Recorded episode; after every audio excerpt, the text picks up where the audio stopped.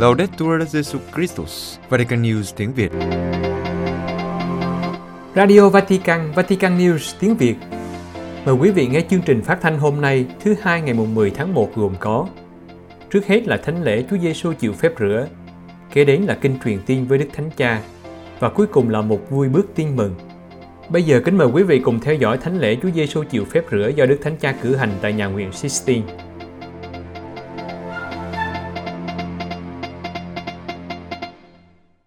Kính thưa quý thính giả, lúc 9 giờ 30 sáng Chủ nhật ngày mùng 9 tháng 1, lễ Chúa Giêsu chịu phép rửa, Đức Thánh Cha đã dâng thánh lễ tại nhà nguyện Sistine và rửa tội cho 16 em bé là con của các nhân viên Vatican.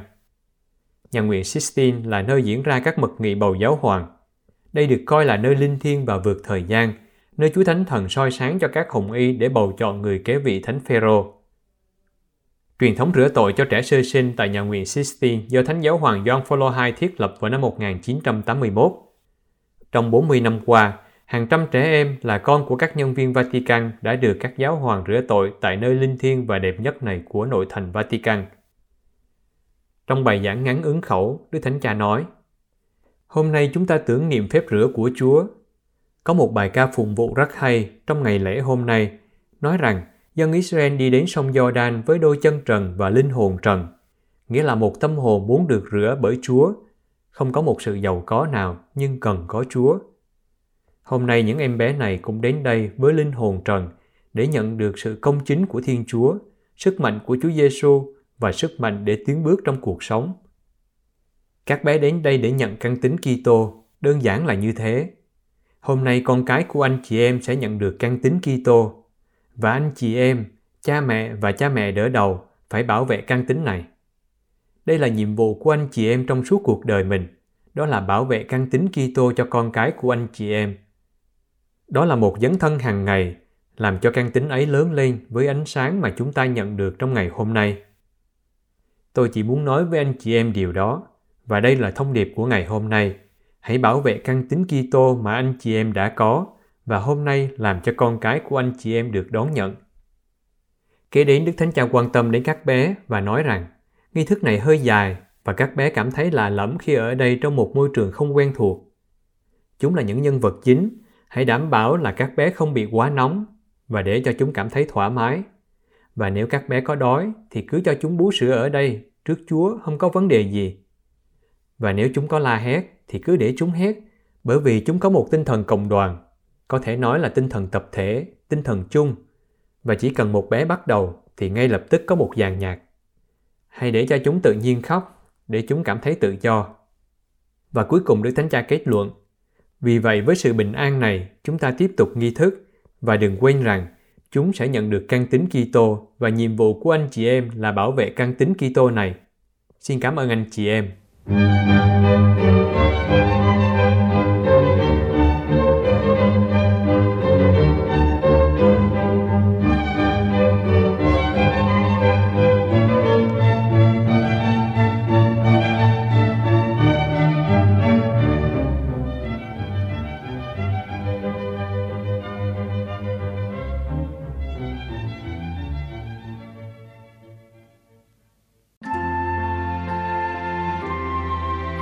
Vatican News tiếng Việt Kinh truyền tin với Đức Thánh Cha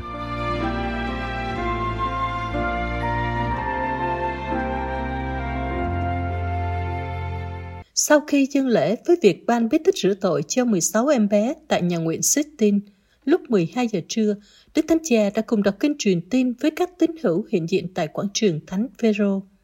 Như thường lệ, trước khi đọc kinh, Đức Thánh Cha có một bài huấn dụ ngắn. Ngài nói, Cari fratelli e sorelle, buongiorno. Il Vangelo della liturgia odierna ci mostra la scena con cui inizia la vita pubblica di Gesù. Anh chị em thân mến, chào anh chị em.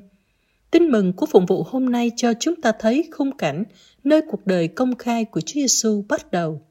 Người là con Thiên Chúa và là đấng Messiah, đến bờ sông Jordan và được John tẩy giả làm phép rửa. Sau khoảng 30 năm sống ẩn dật, Chúa Giêsu không xuất hiện với một phép lạ nào đó hay ngồi trên ghế giảng dạy. Người xếp hàng với những người đến lãnh nhận phép rửa từ Gioan. Bài ca phụng vụ hôm nay nói rằng dân chúng đến để chịu phép rửa với linh hồn và đôi chân trần một cách khiêm tốn. Và Chúa Giêsu chia sẻ số phận của chúng ta là những kẻ tội lỗi, người bước xuống về phía chúng ta, người xuống sông như trong lịch sử thương tích của nhân loại, người dìm mình trong dòng nước của chúng ta để chữa lành nó và người dìm xuống với chúng ta giữa chúng ta. Người không đi trên chúng ta nhưng bước xuống về phía chúng ta. Người không đi riêng cũng không với một nhóm đặc quyền, nhưng người đi với dân chúng thuộc về đoàn dân đó và đi cùng với dân chúng để chịu phép rửa với đoàn dân khiêm tốn đó. Chúng ta hãy dừng lại ở một điểm quan trọng. Vào lúc Chúa Giêsu lãnh nhận phép rửa, bản văn cho biết người đang cầu nguyện. Thật tốt khi chúng ta suy gẫm điều này. Chúa Giêsu cầu nguyện. Nhưng bằng cách nào? Người là con Thiên Chúa có cầu nguyện như chúng ta không? Có. Chúa Giêsu như các sách tin mừng lặp lại điều này nhiều lần, dành nhiều thời gian để cầu nguyện.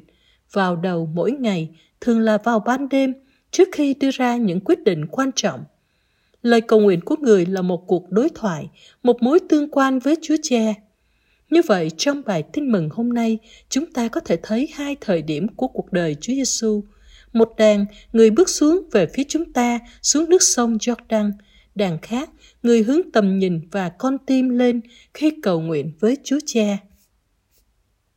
Đó là một bài học lớn cho chúng ta.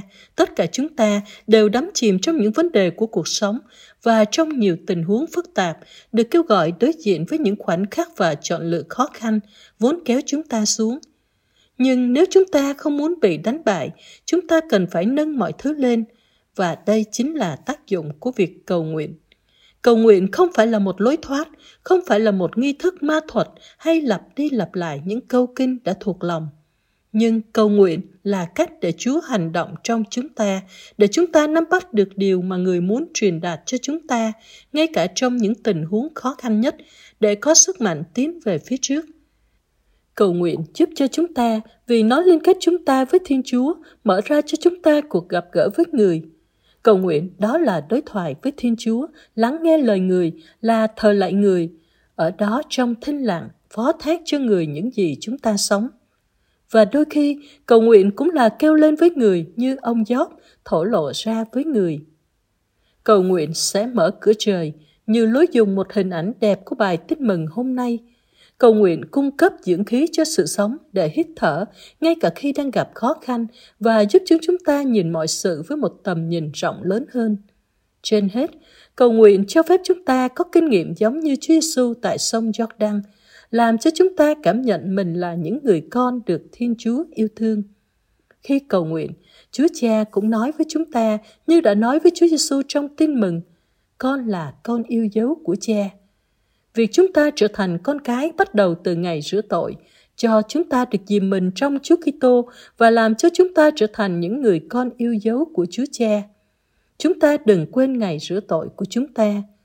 Nếu bây giờ tôi hỏi anh chị em, ngày rửa tội của anh, chị là ngày nào? Có thể một số sẽ không nhớ.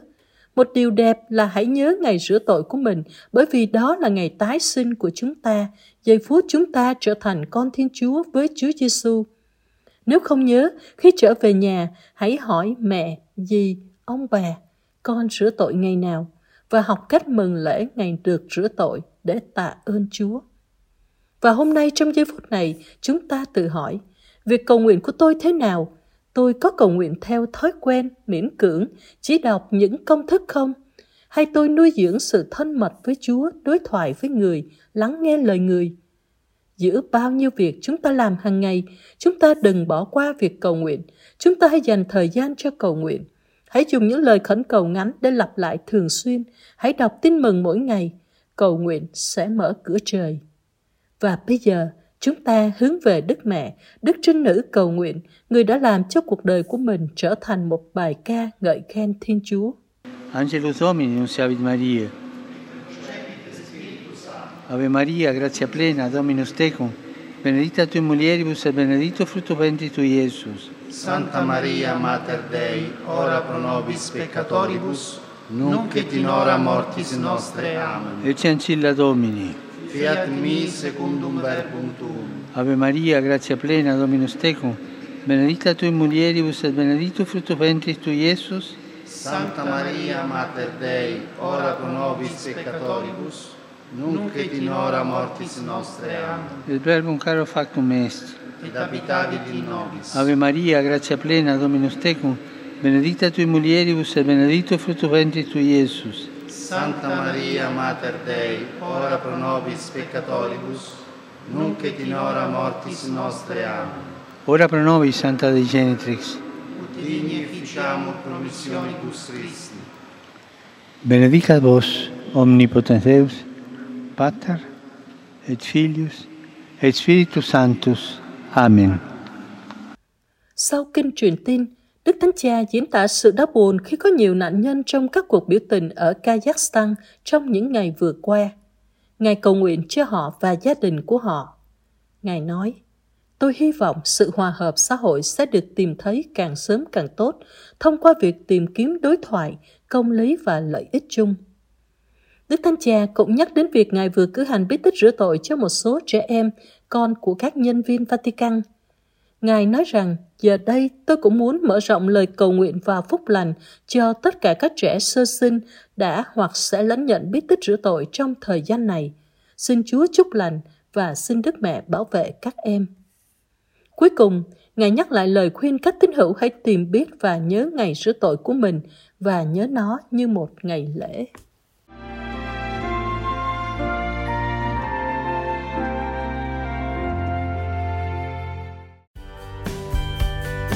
Vatican News tiếng Việt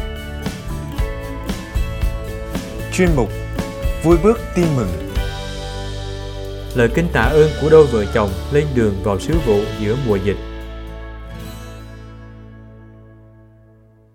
Được sai vào cánh đồng truyền giáo, anh em chúng tôi cứ gọi nhau là thầy cả, vì việc gì cũng tới tay và cũng phải làm cả, từ chuyện ốm đau bệnh tật tới làm nhà làm cửa. Cũng may trong tháng thực tập của giai đoạn nhà tập, chúng tôi được gửi đi làm phụ hồ. Biết đôi chút về xây dựng, vì thế khi gặp những ngôi nhà cần sửa sang hay cơi nới, chúng tôi có thể chung tay hiệp sức dễ dàng. Mới tuần trước thôi, một gia đình có bốn mẹ con sống trong mái nhà chật chội, không có chỗ tắm rửa nấu nướng. Anh em chúng tôi đã nghĩ đến chuyện cơi nới căn nhà hiện tại. Chứ sửa lại thì chỉ có nước gỡ bỏ. Chuyện được đem ra bàn bạc, mọi người thống nhất xây mới một căn bếp và nhà tắm. Chúng tôi cùng với ba người trong nhóm bạn đồng hành gồm một chị là phụ hồ, anh chồng là thợ sắt và một thợ hồ thẳng tiến. Còn bố của chị thì ở nhà cầu nguyện cho công trình sớm hoàn tất tốt đẹp. Cũng phải kể thêm một người bạn phương xa giúp vật liệu. Chị Phụ Hồ thì đã nhiều lần quen biết bà con vùng này. Còn anh chồng thợ hồ với anh thợ sắt thì đây là lần đầu tiên lên đường với tư cách những người được sai vào cánh đồng. Cái khác giữa công việc của một người được sai đi thi hành sứ vụ với công việc xây dựng thường ngày là cũng những việc chân tay, nhưng nay được làm từ trái tim, bất chấp dịch bệnh, làm cho người mà như thể cho mình, bước vào nhà người lạ mà là nhà mình gặp gỡ phải xưng hô khi gặp cụ già và những người lớn tuổi các anh nói năng như con cháu trong nhà. Khi làm việc với các trai trẻ, các anh trao đổi bằng ánh mắt của tình bạn. Và với các em nhỏ thì các anh mở rộng lòng thương yêu triều mến. Như thế, trong những ngày ở giữa bà con, các anh luôn nhớ mình là người của thiên chúa, của hội thánh và cũng là con cái, là bạn hữu cùng với trái tim người cha của bầy em bé. Với những người cộng tác chung đường, các anh là bạn đường còn với anh thợ hồ, hôm nay anh nhìn vợ không chỉ là bạn đời, mà còn là bạn đường. Từ cách xưng hô, đến cái nhìn về những người mình được sai đến, đòi các anh phải biết dìm mình trong cái nhìn triều mến của thiên chúa. Một cái nhìn luôn có một sợi dây xuyên suốt nối liền từ ánh mắt tới trái tim. Thiên chúa nhìn thấy, nhưng hành động của thiên chúa lại bắt đầu từ trái tim. Để rồi cha và con làm việc không ngơi nghỉ nếu trước lúc lên đường các anh thấy mình ngập ngừng không muốn xuất phát vì nhiều lý lẽ và thậm chí e ngại những dị nghị thì hôm nay đây sau khi bắt tay vào việc mọi nghi ngại hoàn toàn tan biến vì con tim luôn có đủ lý do để lao tới. Sau 4 ngày, ngôi nhà được hoàn tất ngoài mong ước của mọi người. Dự định ban đầu là xây thêm cái bếp và phòng tắm. Nhưng khi bắt tay vào việc, thì gian bếp và phòng tắm chỉ là chuyện nhỏ. Phải có cả một không gian rộng để có chỗ cho trẻ em nô đùa. Rồi còn thêm một khoảng sân để giặt giũ và sẵn anh thợ sắt thêm cái bồn nước được dựng ngay bên bờ giếng. Coi như nước non đầy đủ, thế mới tài. Nhìn ngôi nhà mới khang trang, cô chủ nhỏ cho biết sẽ nấu nướng ở ngoài, ở khoảng sân rộng, để giữ cho nhà với bếp thoáng mát. Những ngày dựng nhà, đó là những ngày vui như mở hội. Anh em trai tráng trong làng súng lại, mỗi người một chân một tay. Ba chị làng bên ham vui cũng qua phụ. Ông bố của cô chủ nhỏ bình thường không mấy quan tâm đến con cái. Trong hai ngày đầu, chỉ đến nhìn rồi đi, cha con gần mặt mà như cách lòng. Qua ngày thứ ba, ông đã hoàn toàn bất ngờ khi thấy con gái mình được mọi người thương yêu giúp đỡ. Có lẽ đây là lần đầu tiên trong đời ông cảm thấy vui và thương con đến thế. Ngày công trình gần hoàn tất, ông đã cho giết luôn con heo để mọi người cùng vui. Vui vì ngôi nhà mới đã đành, mà đặc biệt vì trái tim người cha đang tuôn trào dòng nước mát thấm đẫm tình cha thương con. Còn anh thợ hồ trên đường về cứ tủm tỉm cười thầm, hỏi sao vui thế? Anh không biết phải diễn tả cách nào, mà chỉ nói khi nào có nhà cần sửa nhớ kêu con. Một chuyến đi đổi đời. Trả bù những năm tháng trước kia, đêm ngủ mơ thấy những con số cho tiền đầy túi. Đến khi thức giấc chỉ thấy thêm nợ nần bao vây. Chơi với bạn bè thì hết lòng hết dạ, rượu vào rồi muốn vét sạch hầu bao. Nhưng về với vợ con, xem ra vẫn có chút gì đó chưa vẹn nghĩa trọn tình. Anh đã trải qua những năm tháng lúng túng trong ảo ảnh cuộc đời, dẫn đến những bi kịch. Hôm nay anh phải tập quen để sống kinh nghiệm thực đời mình. Vào lại mái trường lời Chúa với một con tim lắng nghe và một tấm lòng sẵn sàng sống tình yêu cứu độ của Thiên Chúa được tỏ lộ nơi Chúa Giêsu Kitô chịu chết và đã phục sinh. Chúa Kitô đang sống ngay trong cảnh đời của anh và người muốn dẫn đưa anh vào một cuộc sống luôn tươi trẻ. Người kêu gọi và chờ đợi anh bắt đầu lại. Người đến gặp anh ngay trong những cảnh đời cụ thể để anh thấy tất cả những gì người chạm đến đều trở nên tươi trẻ, mới mẻ, tràn đầy sức sống. Trở lại với ngôi nhà được xây dựng xong, chỉ cần chú tâm ngắm nhìn và lắng nghe là có thể nhận ra tình yêu của Thiên Chúa hàng sống ôm trọn tất cả, dẫn đưa tất cả, để giữa những mệt nhọc vẫn đầy ắp tiếng cười vui. Sau bốn ngày đi phụ giúp dựng nhà, trở về lại giữa đoàn con, một mái nhà đã trở thành êm ấm từ ngày chỉ để cho tình yêu dẫn đường, chứ không buông mình theo những cơn hờn giận vu vơ.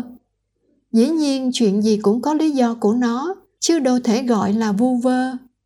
Nhưng đó chỉ là những lý lẽ của tình cảm nhất thời khi chỉ biết cúi mặt nghĩ về mình rồi than thân trách phận. Lạ thật, cũng vẫn cảnh đời, nhưng không tin vào chúa thì suốt đời lo lắng chuyện ăn chuyện mặc. Trong khi cha của anh em trên trời thừa biết anh em cần tất cả những thứ ấy, tất cả những thứ ấy người sẽ ban thêm cho.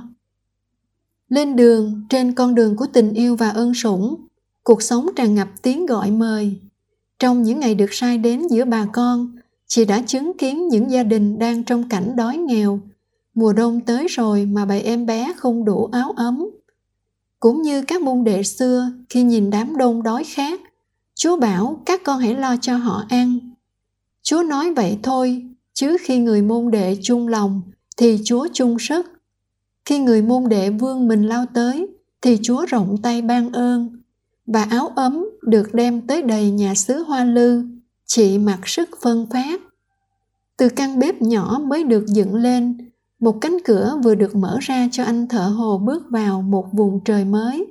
Ở đó anh cũng nghe được tiếng gọi và xin được cùng với chị lên đường.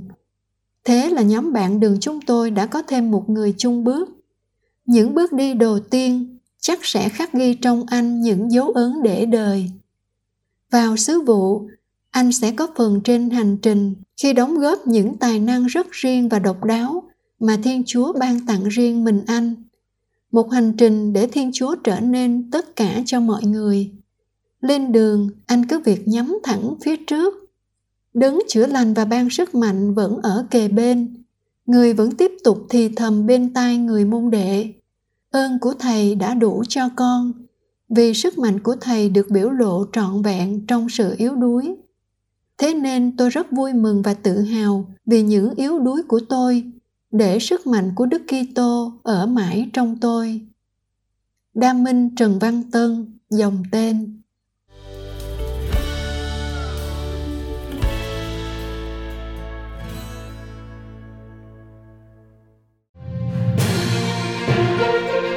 Vatican News tiếng Việt Chuyên mục Giáo hội tuần qua Một giáo phận của Ý tạm thời bỏ việc chọn cha mẹ đỡ đầu rửa tội và thêm sức. Ý quốc Giáo phận Mazara de Vallo ở miền nam nước Ý, nơi có sự hiện diện đáng kể của mafia, đã thông báo tạm thời ngưng việc cha mẹ đỡ đầu hiện diện trong nghi lễ rửa tội, thêm sức hoặc trong nghi thức gia nhập đạo của người lớn, bởi vì vai trò của cha mẹ đỡ đầu đã bị mất ý nghĩa và chỉ còn tính chất hình thức. Theo sắc lệnh có hiệu lực từ ngày 1 tháng 1 năm nay, Đức cha Domenico Mogavero của giáo phận Massara del Vallo cho biết lệnh cấm sẽ có hiệu lực ad experium trên cơ sở thử nghiệm cho đến cuối năm 2024. Thay vì có cha mẹ đỡ đầu hoặc người đỡ đầu hiện diện trong nghi lễ, những người được rửa tội, thêm sức hoặc đón nhận vào giáo hội khi trưởng thành sẽ được cha mẹ của họ hoặc người đã chuẩn bị cho họ lãnh nhận bí tích đồng hành. Giải thích cho lệnh cấm này, Đức cha Mogavero cho biết, vai trò cha mẹ đỡ đầu trong hai bí tích rửa tội và thêm sức đã bị mất đi ý nghĩa ban đầu, nó chỉ còn giới hạn vào sự hiện diện trong nghi thức phụng vụ, nhưng sau đó không có sự đồng hành với người được rửa tội và người được thêm sức trên con đường trưởng thành nhân bản và thiêng liêng. Ngài than phiền rằng, thậm chí nhiều cha mẹ đỡ đầu không rước lễ trong thánh lễ cử hành bí tích. Người ta không còn chọn cha mẹ đỡ đầu như điểm tham chiếu đức tin cho con cái mình nữa. Nhiều cha mẹ đỡ đầu là người xa rời đức tin và không thực hành đạo. Đây là giáo phận thứ hai ở vùng đảo Sicilia nơi các băng đảng mafia hoành hành trong hàng thế kỷ thực hiện điều này. Vào tháng 10, giáo phận Catania đã đưa ra lệnh cấm tương tự kéo dài 3 năm, do việc chọn cha mẹ đỡ đầu được sử dụng làm phương tiện để tăng cường mối quan hệ gia đình, đặc biệt trong các gia đình mafia địa phương, thay vì hỗ trợ sự phát triển đời sống thiêng liêng của những người đã được rửa tội hoặc thêm sức. Đức Thánh Cha Francisco đã nhiều lần mạnh mẽ phê bình mafia và việc sử dụng tôn giáo bình dân và bạo lực để bóc lột người nghèo và những người đau khổ. Trong chuyến thăm năm 2014 tới Calabria, Ngài nói rằng các thành viên của mafia không hiệp thông với Chúa, họ bị vạ tuyệt thông. Giáo hội Malaysia phối hợp với chính phủ trợ giúp người bị ảnh hưởng bởi lũ lụt. Malaysia, khi mưa lớn chưa từng có làm ngập 7 trong 13 bang của Malaysia, khiến hơn 125.000 người phải sơ tán, Giáo hội Công giáo Malaysia ngay lập tức phối hợp với các cơ quan chính phủ để cứu trợ những người bị ảnh hưởng. Mưa không ngừng trong suốt tuần lễ khiến nước sông dâng cao ở các bang Telantan, Terengganu, Bahang, Johor, Malacca, Negeri Sembilan và Sabah. Hơn 50 người chết và hơn 8.700 người đang trú ẩn tại 128 trung tâm cứu trợ. Chính phủ Malaysia cho biết họ sẽ cung cấp 1,4 tỷ ringgit viện trợ tiền mặt và các hình thức cứu trợ khác cho những người bị lũ lụt nghiêm trọng trong tháng này. Giáo hội Công giáo Malaysia cũng đã kêu gọi các khoản đóng góp cho công tác cứu trợ. Caritas Malaysia, chi nhánh xã hội và phát triển của giáo hội, đã được giao nhiệm vụ gây quỹ, kêu gọi quyên góp cho quỹ cứu trợ của mình trước ngày 22 tháng 1. Giáo hội cho biết số tiền này sẽ được sử dụng để mua thực phẩm và vật dụng, cung cấp nơi trú ẩn tạm thời và giúp đỡ tái dựng cuộc sống. Trong khi đó, các giáo sứ cũng đã nỗ lực quyên góp các vật dụng và các nhu yếu phẩm để hỗ trợ đồng bào bị lũ lụt. Ví dụ, nhà thờ Đức Mẹ Lộ Đức ở thung lũng Klang, do cha Frederick Joseph điều hành, đã được đông đảo tín hữu hưởng ứng. Họ đã ngay lập tức lên đường giúp đỡ những người khó khăn. Họ hỗ trợ rất nhiều để cung cấp thực phẩm, quần áo, nệm và gối. Nhà thờ đã biến hội trường cộng đồng của mình thành nơi trú ẩn tạm thời cho những người vô gia cư và các tình nguyện viên đã phân phát các bữa ăn tại các khu tạm trú ở tất cả các khu vực bị ảnh hưởng bao gồm cả Taman Sri Muda. Các hoạt động tiếp cận tương tự đã bắt đầu hoạt động tại các khu vực bị ảnh hưởng ở Selangor, bao gồm cả nhà thờ Thánh Gia ở Kazan và nhà thờ Thánh Gioan ở Kuala Lumpur. nhà thờ Đức Mẹ Hồn Sắc lên trời ở Petanglin Jaya và nhà thờ Đức Mẹ Fatima ở Brickfield, nơi bị nhấn chìm một mét dưới nước lũ một tuần trước lễ Giáng sinh. Năm 2021 là năm Kitô hữu Ấn Độ chịu nhiều bạo lực nhất. Ấn Độ, năm 2021 với 486 vụ bạo lực và thù ghét chống Kitô hữu trở thành năm bạo lực nhất trong lịch sử đối với các Kitô hữu Ấn Độ.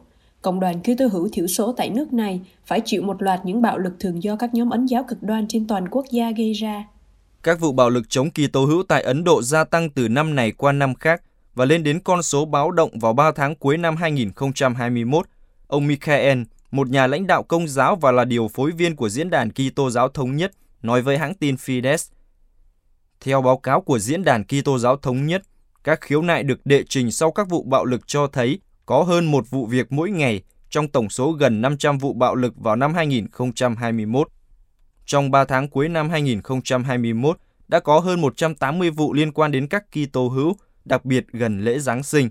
Số vụ bạo lực hàng tháng là 37 vụ vào tháng 1, 20 vụ vào tháng 2, 27 vụ vào tháng 3, 27 vụ vào tháng 4, 15 vụ vào tháng 5, 27 vụ vào tháng 6, 33 vụ vào tháng 7, 50 vụ vào tháng 8, 69 vụ vào tháng 9, 77 vụ vào tháng 10, 56 vụ vào tháng 11 và 48 vụ vào tháng 12. Ông Michael nhận xét, bầu không khí thù hận lan rộng thông qua các hành động và bài phát biểu của một số nhóm và tuyên truyền sai lệch về việc cải đạo với những cáo buộc sai trái, dường như kích động các thành phần chống đối xã hội thực hiện các hành vi bạo lực. Việc ban hành luật nhân danh tự do tôn giáo càng làm tình hình trầm trọng thêm. Sẽ không quá lời khi nói rằng, những sự kiện này là hành động được một số nhóm giàn dựng và lên kế hoạch chu đáo, với mục đích chia rẽ đất nước dựa trên các vấn đề tôn giáo. Các báo cáo về các vụ bạo lực thường cho thấy, thủ phạm là các phần tử tôn giáo cực đoan đã đột kích vào các buổi cầu nguyện hoặc các cử hành tôn giáo. Họ sử dụng đặc quyền không bị kết tội để tấn công thể lý các tín hữu trước khi giao nộp cho cảnh sát với tội danh cưỡng bức cải đạo. Bên ngoài các đồn cảnh sát thường có các khẩu hiệu chống Kitô giáo, nhưng cảnh sát không can thiệp. Bạo lực chống Kitô giáo trầm trọng hơn do cảnh sát không có khả năng hoặc thiếu dấn thân trong việc điều tra và truy tố thủ phạm, bất chấp lệnh từ Tòa án tối cao Ấn Độ, nơi đã nhiều lần kêu gọi chấm dứt những hành vi hung bạo của nhóm bạo lực này.